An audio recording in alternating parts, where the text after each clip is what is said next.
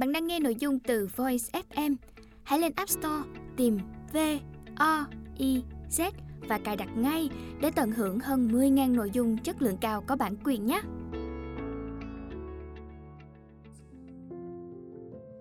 Chương 1 Mặt trời nhô lên khỏi đỉnh Tuyết Sơn, muôn ngàn tia sáng chói chang tỏa lan khắp thung lũng Saraswati. Đó đây, chìm trong cất tiếng báo hiệu một ngày vừa mới bắt đầu. Một vị đạo sư già bước ra khỏi hang đá. Ông khoan thai đi dọc theo những bụi cây xanh mát còn ướt đẫm sương mai. Một làn gió nhẹ thổi qua làm lay động chòm râu bạc như cước. Ông ung dung bước xuống bờ suối gần đó, vươn tay vông chút nước đưa lên miệng. Nước suối lạnh như băng, nhưng ông không thể lấy thế làm phiền. Uống xong ngụm nước, ông thong thả bước xuống dòng suối cho đến lúc nước ngập đến cổ, rồi ông dừng lại đọc một bài chú dài, thân hình trang nghiêm, bất động. Có vẻ dòng nước mãnh liệt kia không thể khiến ông trao đảo, dường như đôi chân mảnh khảnh của ông đã bám rễ vào lòng suối. Ông ung dung hoàn tất nghi thức cần thiết, rồi bước lên một tảng đá phẳng gần đó, ngồi bắt chéo hai chân theo tư thế liên hoa. Chỉ thoáng giây sau, một làn khói mỏng từ cơ thể tỏa ra xung quanh. Những giọt nước bám trên thân thể ông bốc thành hơi vì thân nhiệt đang lưu chuyển mạnh. Hiển nhiên phải như thế, vì ông là một đạo sư đã luyện thành pháp tu Tam Muội Hỏa, phương pháp điều chuyển nhiệt trong mình. Dù thời tiết lạnh đến đâu, ông vẫn có thể minh chân ngồi trên tuyết lạnh. Ông sẽ ngồi như vậy cho đến khi mặt trời gần đứng bóng mới xả thiên, bước vào trong hang đá, ăn chút trái cây rừng hái được từ hôm qua. Ăn xong, ông sẽ xuống thùng lũng phía dưới hái trái cây để dành cho bữa ngày mai, rồi tiếp tục thiền định cho đến xế chiều mới bước vào trong động nghỉ ngơi. Có tiếng chân người nhẹ bước trên lá khô, con chim đang rỉa lông trên cành giật mình kêu lớn, một thanh niên quần áo rách rưới, lưng đeo hành lý ở đâu bước đến. Anh đứng sững sững nhìn vị đạo sư ngồi yên trên tảng đá, rồi kêu lên một tiếng vui mừng, đặt hành lý xuống đất, bước đến quỳ mọp trước mặt ông. Vị đạo sư khẽ mở mắt nhìn chàng trai, đôi mắt hiền từ dưới vầng trán cao ánh lên vẻ hài lòng. Anh ngẩng đầu lên, ánh mắt bừng sáng, bao vẻ mệt nhọc của chuyến hành trình dài dường như tan biến. Anh cung kính chắp tay chờ đợi. Chòm râu bạc của vị đạo sư khẽ rung trong làn gió nhẹ. Ông thong thả nói: "Sát Gia Cam, rốt cuộc rồi con cũng đến." Chàng trai ngạc nhiên: "Nhưng nhưng sao ngài lại biết tên con?" Ông yên lặng không đáp, trên môi chỉ điểm một nụ cười thân ái. "Thưa ngài, hình như ngài biết trước rằng con sẽ đến đây." Vị đạo sư vẫn im lặng, hồi như ông biết câu trả lời không còn cần thiết nữa. Ông lặng lẽ ngắm nhìn chàng trai đang quỳ trước mặt rồi chỉ xuống dòng suối. "Con đi đường xa, hẳn đã mệt rồi, hãy xuống suối tắm rửa rồi nghỉ ngơi trước đã. Ngày mai chúng ta sẽ bắt đầu." "Nhưng nhưng con chưa nói cho ngài biết mục đích chuyến đi này của con. Thưa ngài, con đã đi tìm ngài suốt bao năm, con đã trèo đèo lội suối, trải qua bao khó nhọc mới đến được đây. Xin ngài thu nhận con làm đệ tử." Vị đạo sư ngắt lời. "Ta biết rồi." Ông ngừng một chút, nhìn chàng trai đang ngơ ngác rồi mỉm cười. "Này, Sát Gia Cam, thầy cho ta đã có duyên với nhau từ bao kiếp rồi, chứ đâu phải bây giờ mới gặp nhau, con không nhớ sao?" "Thì thì ra thế, thì ra ngài đã là sư phụ của con từ nhiều kiếp trước." Có lẽ vì quá xúc động, anh không nói thêm được câu nào nữa. Một dòng nước mắt chảy dài trên khuôn mặt bám đầy bụi đường. Anh run run úp mặt vào đôi bàn chân trần của vị đạo sư với vẻ thành kính. Ông đưa tay khẽ vuốt tóc anh, đoạn thong thả đứng dậy đi vào. Mặt trời lên cao, tỏa muôn ngàn tia nắng ấm xuống thung lũng Saraswati. Một con chim lớn từ trên cao xả xuống suối, rồi lại vỗ cánh bay lên, những giọt nước long lanh bắn tung lên, trông như những hạt ngọc. Vị đạo sư ngồi xếp bằng trên tảng đá cạnh dòng suối, ông vừa thực hành nghi thức buổi sáng, trầm mình trong làn nước lạnh và đọc bài thần chú như thường lệ. Trong lúc ấy, vì chưa quen với khí hậu của dạng tuyết sơn, chàng trai phải khoác lên mình tấm áo choàng dày mà vẫn chưa hết rét. Anh ngồi trước sư phụ, chắp tay, cung kính chờ đợi. Này, sát gia cam, bây giờ chúng ta hãy bắt đầu với những công phu mà con chưa hoàn tất trong kiếp trước. Nhưng, thưa sư phụ, con không nhớ rõ con đã làm gì. Rồi con sẽ biết thôi, ta không cần nói cho con biết về quá trình tu tập của con, cũng như con đã tiến bộ đến đâu. Con phải biết rõ về mình, chứ đừng trông chờ ta hay ai đó sẽ nói cho con biết về chính con. Qua công phu tu tập nội quán cũng như các nỗ lực của con trong thời gian tới, con sẽ nhận ra mình. Ta biết con có đầy đủ những đức tính cần thiết của một người đi trên đường đạo, đó là tính thành thật, chuyên cần, tinh tấn và dũng mãnh. Ông ngừng một lát như để cho anh có thời gian suy ngẫm, rồi thong thả tiếp. Bài học đầu tiên của con là bắt đầu từ nay, còn hãy chấm dứt việc tính toán, phân tích thời gian, giờ khắc hay ngày tháng, hãy để cho mọi việc tuần tự trôi đi. Hãy sống trọn vẹn từng phút giây, để cho ngày là ngày, đêm là đêm với đúng ý nghĩa của nó. Hãy để mọi việc xảy đến là kinh nghiệm về một điều mới lạ, một sự tỉnh thức, một chuyện ngạc nhiên. Đừng để sự sống trôi dạt vào quá khứ hay tương lai, mà hãy ý thức nó từng giây từng phút trong sự tỉnh táo hoàn toàn. Muốn như thế, con cần phải làm chủ thân, khẩu và ý, bởi cuộc sống thật không phải là một sự cố gắng, phấn đấu để đạt được cái này hay cái khác, mà là sự thoải mái, giải thoát tuyệt đối. Chàng trai rụt rè. Thưa sư phụ, vậy con cần phải tu tập trong bao lâu nữa mới đạt đến trạng thái trên? Đạo sư mỉm cười lắc đầu. Này, sát gia cam, con lại nghĩ đến thời gian rồi. Chỉ khi nào thôi tính toán, con mới có thể hoàn toàn được giải thoát. Đây là một thói quen mà con cần phải trừ bỏ. Nhưng, nhưng thưa sư phụ, con cũng cần một thời gian để trừ bỏ những thói quen xấu này chứ. Dĩ nhiên là thế, nhưng đâu nhất thiết phải có một thời gian nhất định để làm việc này. Ai đặt cho con thời hạn đó? Tại sao con không ý thức rằng mình đang sống và sự sống thật sự không lệ thuộc vào thời gian hay không gian, mà là hoàn toàn thoải mái, hoàn toàn giải thoát. Còn có ý thức giải thoát là gì không? Phải chăng còn vẫn nghĩ rằng con có một số thói quen xấu nên cố gắng loại bỏ, thay đổi nó đi và khoảng cách giữa hai mốc điểm đó là thời gian. Tại sao con không làm cả hai việc đó cùng lúc, học hỏi thêm một số điều mới lạ, đồng thời bỏ bớt đi một số thói quen, thành kiến đã có từ trước. Sự sống thật sự không thể bị ràng buộc trong giới hạn thời gian mà luôn sống động, không ngừng tuôn chảy. Đừng chia cắt nó thành những phần nhỏ, đừng phân tích nó thành những mảnh vụn rời rạc, đừng để thời gian trở thành một khuôn mẫu mà con phải sống theo. Nếu con tiếp tục suy nghĩ trong cái khuôn khổ giới hạn của thời gian, con sẽ tiếp tục huân tập cho một thói quen và một thói quen được huân tập như vậy sẽ không dễ gì thay đổi được. Nhưng nhưng cách suy nghĩ này hiện nay vẫn xoay vẫn trong đầu con, chi phối tư duy của con. Làm làm sao con có thể chinh phục hay loại bỏ được nó đây? Vị đạo sư già mỉm cười, nhìn anh với vẻ ưu ái, độ lượng. Ánh mắt hiền từ của ngài làm anh cảm thấy yên lòng. Anh định cất lời, nhưng vị đạo sư đã lên tiếng trước. Con hãy tập theo dõi những dòng tư tưởng đang nổi lên cuồn cuộn trong tâm mình. Chỉ theo dõi, không đè nén nó xuống, cũng không khơi động nó lên. Hãy quan sát một cách kiên nhẫn từng tư tưởng dấy lên rồi lại chìm xuống và đợi cho đến khi nó nhẹ nhàng đến và đi một cách âm thầm. Con sẽ thấy sự vi tế của các tư tưởng thâm kín vận đến và đi như dòng nước đang tuôn chảy kia. Hãy quan sát tâm mình thật kỹ, rồi con sẽ hiểu được điều ta nói. Còn có thể coi đó là một phương pháp, một kỹ thuật hay một điều chỉ dẫn của ta cũng được. Ông ngừng lại, nhìn vẻ chăm chú của chàng trai, rồi mỉm cười. Đó là bài học vỡ lòng của con. Anh thành kính quỳ xuống, hai tay ôm lấy đôi chân thầy.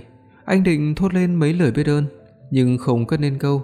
vì đạo sư đặt nhẹ đôi tay lên đầu anh, một cảm giác ấm áp lạ lùng bỗng truyền đi khắp người anh.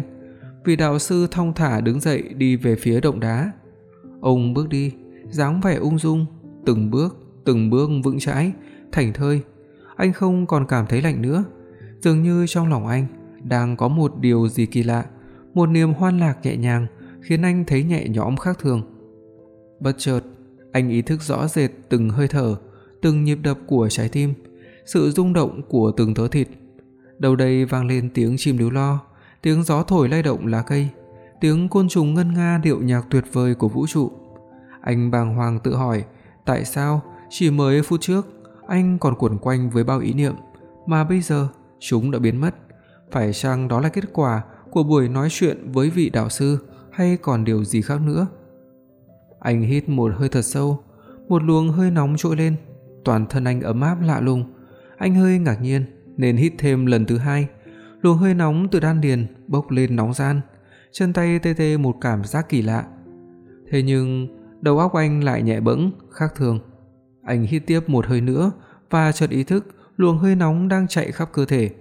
Cảm giác này quen thuộc làm sao, hồi như anh đã từng làm việc này rồi. Nhìn vị đạo sư đang chậm bước đằng xa, anh muốn nói một lời gì đó nhưng lại thôi. Đôi bàn tay anh lấm tấm những giọt mồ hôi. Anh hít thêm một hơi nữa để luồng hơi nóng lưu chuyển khắp thân thể.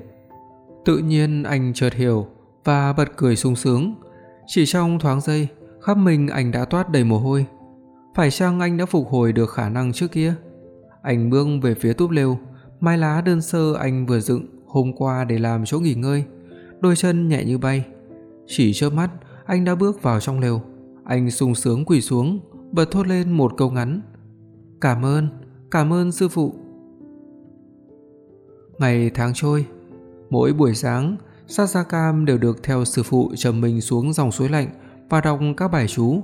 Anh cũng chăm chỉ tọa thiền trên một phiến đá bằng phẳng không xa chỗ tọa thiền của sư phụ bao nhiêu. Thời tiết ở dạng Tuyết Sơn không còn ảnh hưởng đến anh. Anh có thể cởi trần ngủ qua đêm trong túp lều đơn sơ lợp bằng lá cây mà không hề thấy lạnh. Vị đạo sư có vẻ hài lòng. Cuộc sống của vị đạo sư vẫn như xưa. Thỉnh thoảng sau buổi thiền định, ông trao đổi vài câu với học trò, phần lớn là để trả lời thắc mắc hơn là chỉ dẫn điều mới lạ. Ông kiệm lời, chủ yếu là im lặng. Ông cứ để anh trình bày những điều còn nghi hoặc, song ông không giải đáp, khiến anh đâm ra bối rối. Khi bối rối, người ta thường cố gắng tìm hiểu thêm, anh cũng vậy. Thế nhưng vị đạo sư già vẫn ngồi yên, kiên nhẫn nghe học trò tiếp tục trình bày ý kiến. Chỉ đến khi anh không còn điều gì để nói nữa, ông mới nhẹ nhàng lên tiếng. Cũng có nhiều lúc, ngay khi vừa đặt câu hỏi, Sát Sa Cam cảm thấy câu trả lời đã hiện hiện từ lúc nào rồi, dường như nó đến cùng lúc với câu hỏi, và lúc đó anh chỉ biết ngạc nhiên nhìn sư phụ, không biết nói gì nữa. Đối với Sát gia Cam, với công phu tu hành như việc ngâm mình trong dòng nước lạnh để thực hành nghi thức buổi sáng không phải là điều khó. Ngay cả việc ngồi thiền từ sáng đến trưa hoặc từ lúc chạng vạng cho đến nửa đêm cũng đã trở thành việc bình thường. Tuy nhiên, việc xả bỏ ý niệm về thời gian là một vấn đề hết sức nan giải. Các ý niệm, kỷ niệm, thói quen trong quá khứ ngày càng nổi lên, ám ảnh tâm trí anh. Lúc nào trong tâm cũng có một cuộc đối thoại không ngừng giữa anh và chính anh.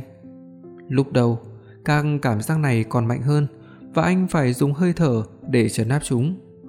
Nhưng về sau, anh thấy rõ các cảm giác vi tế dâng lên cuồn cuộn, liên hồi trong tâm với muôn ngàn thắc mắc mà anh không kiểm soát nổi. Tuy biết là mình phải quan sát nó như một nhân chứng, nhưng anh vẫn thấy rõ mình có những yếu tố chủ quan và hay đồng hóa mình với những ý tưởng đó. Sau một thời gian tu tập không thành, anh giải bày với sư phụ và được ông chỉ dẫn rành rọt về việc theo dõi tư tưởng. Bất kỳ thắc mắc nào của anh cũng được trả lời một cách giản dị và thấu đáo. Chỉ khi đó anh mới ý thức được rằng mình không thể đi xa trên con đường này nếu không có một vị chân sư hướng dẫn. Khi anh biết khiêm tốn trước sự cao minh của sư phụ thì công phu của anh bắt đầu tiến bộ hơn xưa. Dần dần, anh thấy rõ các câu trả lời vốn có sẵn trong tâm mình và vị đạo sư chỉ là người hướng dẫn, khơi gợi các yếu tố vi tế ẩn bên trong đó mà thôi. Sát Gia Cam thấy tự tin hơn trước, đó không phải là lòng tự hào của bản ngã, mà là một niềm tin sắt đá không lay chuyển rằng con người chỉ có thể tìm được câu trả lời khi họ biết hướng vào bên trong. Thỉnh thoảng, hai thầy trò cũng xuống núi khất thực ở các làng mạc lân cận. Sona là một ngôi làng gần nhất, nằm trơ vơ trên đỉnh một ngọn đồi trọc. Muốn đến làng phải đi qua một chiếc cầu bện bằng dây thừng vắt ngang sông Sragwasti. Qua khỏi cầu là hai cột đá với nhiều tảng lớn nhỏ xếp chồng lên nhau, nơi đánh dấu địa phận ngôi làng. Từ đây phải đi dọc theo một con đường đất quanh co nữa mới vào đến trong làng. Phần lớn nhà cửa tại đây đều cất bằng gỗ và đá, mái nhà lợp bằng nhánh cây khô. Khi thấy hai thòi trò đi khất thực, dân làng đều chắp tay chào cung kính. Vài người vội lấy thực phẩm khô bỏ vào chiếc túi đẫy mà sát gia cam mang bên mình. Mỗi lần được cúng dường như thế, chàng trai lại gật đầu, đón nhận và nói khẽ: "Xin thượng đế phù hộ cho con người hảo tâm này." Thỉnh thoảng cũng có vài người vì chưa thông hiểu, thay vì cúng dường thực phẩm khô, lại đưa cho anh thức ăn đã nấu chín và sát gia cam chắp tay lễ phép từ chối. "Xin cảm ơn lòng hảo tâm, nhưng chúng tôi chỉ ăn thực phẩm được nấu theo cách nhất định mà thôi." Đôi khi cũng có người đưa anh ít vải để may quần áo hoặc một cái chăn cũ và anh vui vẻ đón nhận. Khi bao đựng đã đầy, Sasakam trở về lối cũ. Nếu lúc đó có ai cúng dường, anh chắp tay cung kính nói: "Xin hẹn lần sau, hôm nay chúng tôi đã có đủ dùng rồi." Dân làng Sona hầu như ai cũng biết hai thầy trò nên trẻ con thường vây quanh và bắt chước các cử chỉ của họ. Có lúc vị đạo sư bảo Sasakam đi đến một làng khác xa hơn. Có những ngôi làng vui vẻ tiếp đón vị đạo sĩ trẻ, nhưng cũng có nơi quát tháo, mắng chửi, đuổi đi. Dù hoàn cảnh nào, Sát Gia Cam cũng luôn giữ thái độ khiêm cung, không phân biệt. Thỉnh thoảng, đôi ba cô thôn nữ bạo dạn còn bước đến gần, tò mò nhìn ngắm vị đạo sĩ trẻ tuổi có thân thể cường tráng. Các cô cười khúc khích trêu chọc. "Anh kia, anh tên gì vậy?" Hoặc "Này, anh kia, đi đâu mà sao vội vàng vậy?" Nghe những lời đó, Sát Gia Cam chỉ cảm cúi đầu, giữ cho bước đi được ung dung. Có khi đọc thầm một vài câu thần chú để nhiếp tâm. Anh nhớ lời thầy dạy, không nên phản ứng trước nghịch cảnh, đừng vui cũng đừng buồn, hãy giữ cho tâm không động. Một phản ứng, dù chỉ là phản ứng tự nhiên trước một nụ cười đẹp, cũng đủ để tạo ra vòng động rồi. Phải chăng Sa Sa Cam ngã lòng trước những lời mời gọi đó phải chăng tâm anh còn sao xuyến? Sasakam biết mình hơn ai hết, anh thản nhiên theo dõi phản ứng của tâm thức, không đè nén nó xuống và cũng không khơi động nó lên. Anh chỉ chú tâm quan sát tư tưởng, dù là những tư tưởng Phật vi tế, xem chúng đã trỗi lên như thế nào, xuất phát từ đâu và từ từ chìm xuống ra sao. Anh biết một khi đã quan sát nó bằng cái tâm tĩnh lặng thì bất kỳ một tư tưởng nào cũng lặn lắng ngay, và rồi anh sẽ không quan tâm đến nó nữa. Anh biết rõ điều anh cần thực hành là cắt đứt ngay mọi suy nghĩ tưởng về thời gian không có quá khứ, vì quá khứ đã qua, không có tương lai, vì tương lai chưa đến, chỉ có hiện tại và hiện tại là quan trọng hơn cả. Anh coi mỗi lần đi khất thực là dịp thực hành việc quan sát tư tưởng mình, và đó là một bài học giá trị, linh hoạt hơn những khi anh sống êm đềm bên cạnh thầy. Thẩm Thoát đã mấy mùa đông qua, nhưng Sát Gia Cam không còn để ý gì đến thời gian, chỉ chú tâm theo dõi tư tưởng như lời sư phụ dạy. Vào một đêm trăng tròn, ánh trăng phản chiếu trên lớp tuyết bao phủ quanh đỉnh Tuyết Sơn, phát ra những tia sáng chói lọi. Sát Gia Cam đang ngồi ngắm trăng trước lều thì đạo sư đi đến. Ông nhìn học trò một lúc rồi thong thả lên tiếng. "Này, Sát Gia Cam, Tuy con đã tiến bộ nhiều so với trước, nhưng con chớ quên rằng con vẫn còn nhiều nấc thang cao hơn phải vượt qua. Sự tiến bộ trên đường đạo đòi hỏi sự cảnh giác không ngừng. Do đó, con đừng quên mục đích chính của đường đạo nhiệm mâu này. Con phải coi con đường này như một nguồn cảm hứng thiêng liêng, sống động. Nhờ thế con mới có thể vượt qua bao cám dỗ của các tư tưởng ích kỷ vẫn còn tiềm ẩn trong tâm. Mặc dù hiện nay niềm an lạc tuyệt vời của sự hợp nhất với thượng đế chưa đến với con, nhưng con nên nhớ, con vẫn là một với đấng cao cả. Con đã phát nguyện sẽ là người đem ánh sáng của Ngài gieo rắc cho thế gian. Do đó trước hết con phải là một tấm gương sáng để phản chiếu ánh sáng của Ngài đi khắp nơi, tựa như đỉnh Tuyết Sơn đang phản chiếu ánh trăng xuống thung lũng Sarawati này vậy. Đạo sư trầm ngâm một lúc rồi nhẹ nhàng nói tiếp. Tuy nhiên, trước khi còn có thể phản chiếu vầng ánh sáng tuyệt diệu của Ngài, con phải lau sạch những hạt bụi bám vào tâm con trước đã. Chỉ khi tâm con là một tấm gương hoàn hảo, trong sạch, ánh sáng chân lý mới có thể chiếu soi toàn vẹn được. Chỉ khi con tự biết mình, con mới có thể biết được người khác và chỉ khi con hiểu biết thực sự về người khác, con mới có thể giúp đỡ họ. Đó là lý do ta muốn con theo dõi tư tưởng để học cách tự biết mình. Đạo sư ngừng lại, như để Sa Sát Cam có thời gian suy nghĩ trước khi nói tiếp. Ta biết, công phu theo dõi tư tưởng của con đã tiến bộ nhiều.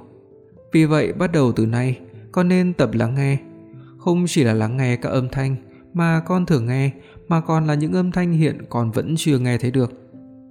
Sasakam ngạc nhiên hỏi: "Sư phụ muốn nói đến những âm thanh nào?" "Đó là âm thanh của sự sống. Trước hết, con hãy lắng nghe những âm thanh phát xuất từ trong lòng con.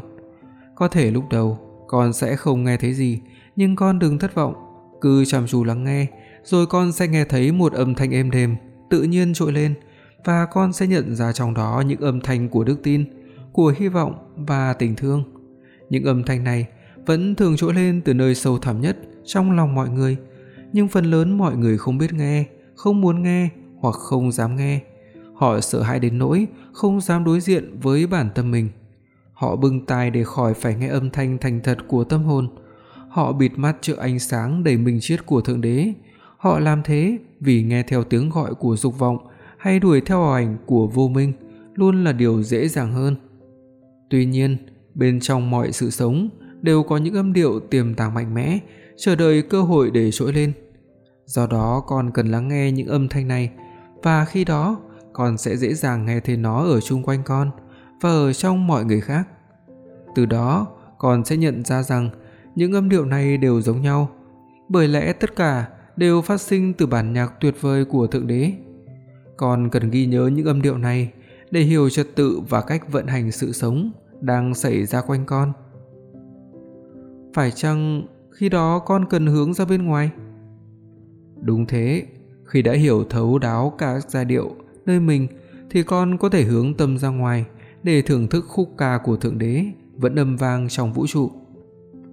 Satsakam thắc mắc, nghĩa là Thượng Đế vẫn thường tấu nhạc hay sao? Đạo sư mỉm cười gật đầu. Đúng thế, khúc ca của Thượng Đế luôn luôn vang rền trong vũ trụ, nó vang vẳng bên tai thế nhân, nhưng đã mấy ai biết nghe âm thanh huyền diệu đó. Sự sống là một bản nhạc tuyệt vời, nếu con biết lắng nghe, con sẽ nhận ra rằng con vốn là một nốt nhạc trong bản hòa tấu vĩ đại đó và nhờ thế, con hiểu được những định luật bất dịch của vũ trụ. Đạo sư ngẩng lên nhìn vầng trăng vàng bạc trên nền trời, chậm rãi nói: "Này, Sajakam, khúc ca của thượng đế là tiếng sóng gầm dưới biển, tiếng gió reo trên cây, tiếng suối róc rách trong khe núi, tiếng ầm ầm của thác đổ. Nếu biết lắng lòng để nghe, con sẽ thấy tất cả những thanh âm đó chỉ là dư âm của một tấu khúc huyền diệu, hơn thế nữa, và chỉ một vài đoạn nhỏ của tấu khúc này lọt vào tai người thế tục thôi. Nếu biết lắng lòng nghe không sót một âm thanh nào và cố gắng tìm hiểu ý nghĩa của nó, con sẽ nghe thấy cả những huyền âm sâu thẳm của vũ trụ. Khi con hiểu được ý nghĩa của những huyền âm này, con sẽ không cần thầy ở bên nữa. Nếu con người có tiếng nói thì thượng đế cũng có những huyền âm. Hiểu được huyền âm này là hiểu được thượng đế. Đạo sư ngừng nói, quay sang nhìn học trò. Ánh mắt hiền từ của ông làm Satsakam cảm thấy ấm áp. Đã lâu lắm hai thầy trò mới có dịp nói chuyện như vậy. Sazakam hoàn hỉ chắp tay để tỏ lòng biết ơn. Đạo sư gật đầu hài lòng, rồi thong thả đứng dậy, tiến về phía động đá. Đi được vài bước, ông quay đầu lại nói: "Hãy tập lắng nghe, và đó là bài thứ hai mà con cần phải học." Satsakam quỳ dạp dưới xuống đất, anh cung kính giữ nguyên từ thế đó một lúc lâu, cho đến khi sư phụ đi khuất hẳn. Bất chợt, anh cảm thấy hình như có một âm thanh kỳ lạ vừa trỗi lên đâu đó. Satsakam cố tịnh tâm lắng nghe, âm thanh từ từ rõ dần và anh ý thức đó chính là tiếng nói vô thanh phát xuất từ nội tâm mình. Toàn thân anh chợt dâng lên một cảm giác ngây ngất kỳ lạ, phải chăng anh đã từng nghe qua âm thanh này rồi? Âm thanh quen thuộc làm sao? Sasakam suýt bật lên một tiếng kêu, nhưng anh cố giữ không cho mình xúc động. Phải rồi, đó chính là thánh Ngự om mà bất cứ người Ấn nào cũng biết. Chú thích Thánh Ngự om Trong câu thần chú Om Mani Padme Hum là âm thanh vi diệu của ba chữ đầu của thân, thân thể, khẩu, miệng và ý, trí óc. Hết chú thích. Nhưng lần này, âm thanh đó kéo dài, dường như vô tận. Anh nín thở theo dõi diệu âm đó và bất chợt trước mắt anh bỗng hiện lên một linh ảnh, một hoa sen lớn hiện ra màu sắc chói chang lạ lùng, hoa khe khẽ mở, từng cánh từng cánh vươn ra. Anh nghe rõ một tiếng nói ở đâu vang lên. "Con hãy xem bông hoa đang nở trong yên lặng kia." Một vài cánh hoa đã nở, nhưng nhiều cánh vẫn còn búp, vì hoa sẽ không bao giờ nở được trọn vẹn trước khi bản ngã tiêu tán hết. Hoa không thể tỏa hương khắp thế gian trước khi tất cả các cánh nở trọn vẹn, và hoa chỉ nở trọn vẹn khi phàm ngã biết quy phục trần ngã. Sajakam chợt hiểu rằng mình đã tìm ra mối đạo và đóa hoa tâm linh của anh đã bắt đầu nở. Anh quỳ xuống đất, nước mắt giàn giụa thốt lên. "Cảm ơn sư phụ, cảm ơn sư phụ." Đã mấy thu trôi, nhưng Sasakam tuyệt nhiên không còn để ý đến thời gian nữa. Anh biết mỗi khi lá vàng rơi là sắp đến mùa tuyết phủ, nhưng anh không còn bận tâm đến việc đi nhặt lá rừng để lợp lại mái lều cũ kỹ. Khả năng chuyển nhiệt trong bình của anh đã tiến bộ vượt bậc, có thể chịu đựng được những luồng gió lạnh kinh hồn từ trên đỉnh tuyết sơn thổi xuống.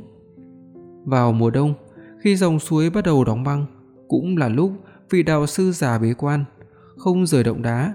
Sasakam chưa được như sư phụ nên vẫn phải xuống làng khất thực. Dân làng tử tế cúng dường cho anh khá đầy đủ để anh có thể sống qua những ngày lạnh giá. Với số thức ăn này, Sasakam có thể ngồi thiền nhiều ngày liên tiếp và trong sự tĩnh lặng đó, khả năng lắng nghe của anh đã cao hơn rất nhiều. Anh có thể nghe thấy tiếng bước chân của những con nai tận dưới đáy thung lũng hay tiếng búa của các tiểu phu ở dãy núi phía bên kia. Dần dần, anh còn nghe được những tiếng động thật nhỏ như tiếng chim vỗ cánh hay tiếng côn trùng sột soạt tận sâu trong lớp vỏ cây. Tuy vậy, anh vẫn chưa nghe được những diệu âm của sự sống như sư phụ đã nói. Sau một thời gian, anh tập trung tư tưởng vào thành ngữ om và dần dần đã có thể nghe được một vài tiếng gọi thầm kín của nội tâm. Sasakam hiểu rằng nghe những tiếng động bên ngoài thì dễ, nhưng quay vào bên trong để nghe tiếng gọi của nội tâm thật khó khăn biết bao. Không những thế, khi quay vào bên trong để lắng nghe, con người sẽ phải đối diện với những sự thật mà trong cuộc sống hàng ngày ít ai dám nghĩ đến. Nhờ thế, anh hiểu vì sao nhiều người chỉ thích hướng ra bên ngoài chứ không dám quay vào bên trong để đối diện với chính mình. Càng im lặng lắng nghe, khả năng tập trung tư tưởng của Satsakam càng tiến bộ và sự tập trung càng cao thì khả năng theo dõi tư tưởng của anh cũng theo đó mà phát triển thêm lên. Dần dần, Sasakam nhận rõ sự phối hợp màu nhiệm của khả năng lắng nghe và các biến chuyển trong tư tưởng. Một ngày xuân đẹp trời, trong lúc Sasakam tập trung tư tưởng để suy ngẫm, anh nghe có tiếng bước chân đến gần và nhận ra thầy vừa xuất động sau thời gian tịnh tu. Vị đạo sĩ nhìn học trò với vẻ hài lòng. "Này, Sasakam, công phu lắng nghe của con đã khá rồi đó. Vậy con đã lĩnh hội được các năng lượng của tư tưởng chuyển biến như thế nào chưa?" "Thưa sư phụ, con ý thức được sự chuyển biến của tư tưởng, nhưng con chưa rõ các năng lượng tiềm ẩn bên trong hoạt động ra sao." Ông gật đầu cười giải thích. Đó là lý do mà ta muốn nói chuyện với con hôm nay. Này, Sajakam, mỗi khi tư tưởng phát sinh, nó sẽ tạo ra các làn sóng rung động rất vi tế. Nếu một người có sự rung động đồng nhịp với sự rung động đó, họ sẽ đáp ứng nhanh chóng. Do đó, khi hai người nói chuyện với nhau, bên ngoài họ nói bằng ngôn ngữ, nhưng thật ra sự cảm thông chỉ có thể xảy ra qua những rung động đồng nhịp của các làn sóng tư tưởng trong tâm trí hai người. Đối với một người bình thường, tư tưởng được phô diễn qua lời nói và hành động, nhưng ngôn ngữ vốn nghèo nàn và có giới hạn không thể diễn đạt được sự phong phú của tư tưởng. Khi một người đạt đến trình độ cao, họ không cần sử dụng ngôn ngữ nữa mà sử dụng tâm thức để thu nhận hay chuyển giao tư tưởng qua những làn sóng rung động kia. Thay vì nói chuyện bằng lời, họ nói chuyện bằng tư tưởng. Sư phụ muốn nói đến hiện tượng thần giao cách cảm, còn muốn gọi nó là thần giao cách cảm hay tha tâm thông đều được cả, vì nó chính là một kỹ thuật truyền âm. Tuy nhiên, trước khi tập luyện công phu truyền tư tưởng cho người khác, con cần học cách thu nhận các làn sóng tư tưởng này trước đã. Nói cách khác, con phải tập nghe trước khi tập nói. Thế nên, ta muốn con tập lắng nghe vì căn bản chính của công phu này là sự thanh lọc tâm hồn để trở nên nhạy cảm với các rung động tinh tế và thanh cao kia. Rồi ông chỉ về hướng những đô thành xa hoa tráng lệ ở phía xa. Này, Sát Gia Cam, trong những thành phố đông đúc ồn ào, thần kinh con người luôn bị căng ra bởi những rung động náo nhiệt phức tạp. Chúng khiến tâm hồn họ luôn ở thế bị động, lúc nào cũng lo phản ứng. Dần dần, họ mất đi sự nhạy cảm cần thiết. Đó cũng là lý do xã hội càng phức tạp, con người càng thiếu đi sự cảm thông với nhau. Càng ngày, tâm trí con người càng mệt mỏi xáo trộn, dễ bị kích thích bởi những cớ lặt vặt không đâu. Cũng vì thế, họ khó mà tránh được những bực dọc, giận tức hay nóng nảy. Sự nóng giận này tuy có vẻ chỉ phớt qua bề ngoài, nhưng kỳ thực nó rất tai họa, vì hậu quả của nó tồn tại lâu hơn ta tưởng. Khi theo dõi tư tưởng, con thấy chúng đến và đi nhẹ nhàng như thủy triều, nhưng một tư tưởng nóng giận thì không như thế. Nó thu hút rất nhiều năng lượng, làm con người mất tự chủ, sinh mệt mỏi. Nó để lại ấn tượng rất sâu trong tâm thức con người. Còn hãy quan sát một cơn bão ngoài biển. Trước hết, gió lớn nổi lên làm dậy từng đợt sóng lớn và luồng sóng biển này sẽ tồn tại rất lâu sau khi cơn gió đã dứt hẳn. Này, Sasakam, Cam, nước mà còn ảnh hưởng như thế, huống chi tâm hồn con người vốn tế nhị hơn chất nước rất nhiều. Một khi tư tưởng nóng giận khởi phát, nó sẽ tạo nên những hậu quả lâu dài, làm xáo trộn tâm hồn người đó, và khi tâm hồn đã bị xáo trộn thì làm sao họ có thể cảm thông hay hiểu biết gì thêm được? Muốn tập cho tâm hồn mẫn cảm để có thể đón nhận những tư tưởng thanh cao, con người phải biết làm chủ cơn nóng giận và đó chính là bước đầu. Như vậy, ta phải đối phó với những tư tưởng nóng giận như thế nào?